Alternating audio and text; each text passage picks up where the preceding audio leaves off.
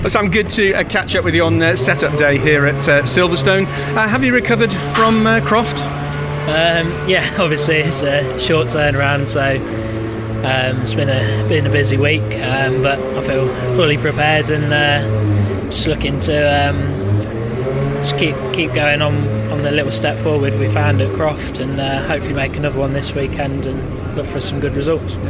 How has it been for you this season in, in finding that extra tenth or sometimes thousandth of a second here and there, and just getting really to grips with uh, with the car this season? Uh, it's been quite tricky to be honest. Uh, I feel like we've made progress uh, at every meeting we've come to. Um, but it's more, it's more the qualifying pace. The race pace has actually been really strong all year. It's just finding that extra little bit when it matters in qualifying, um, which which we need to do, and, and that just sets you up then for the races. Um, as soon as you're on the back foot in qualifying, it's it's hard work then to come through. To be honest, but um, yeah, the last last couple of rounds we've found some good one lap speed, so hopefully we can carry that forward.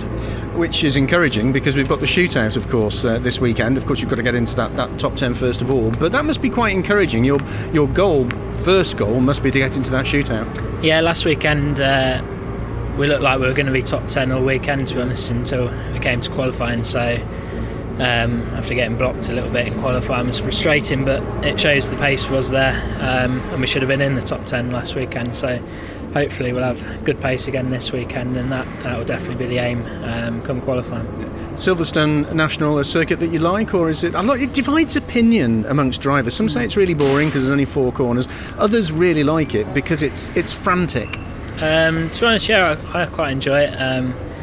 Um, racing is going to be super tight, and even the times in qualifying are going to be um, so tight. So it's just it really makes you sort of find every little hundredth there and there. So it's a you might think it's like a little bit of an easier track because it's only four corners or whatever, but um, no, it's trying to find them hundredths here and there is a, it's a real challenge.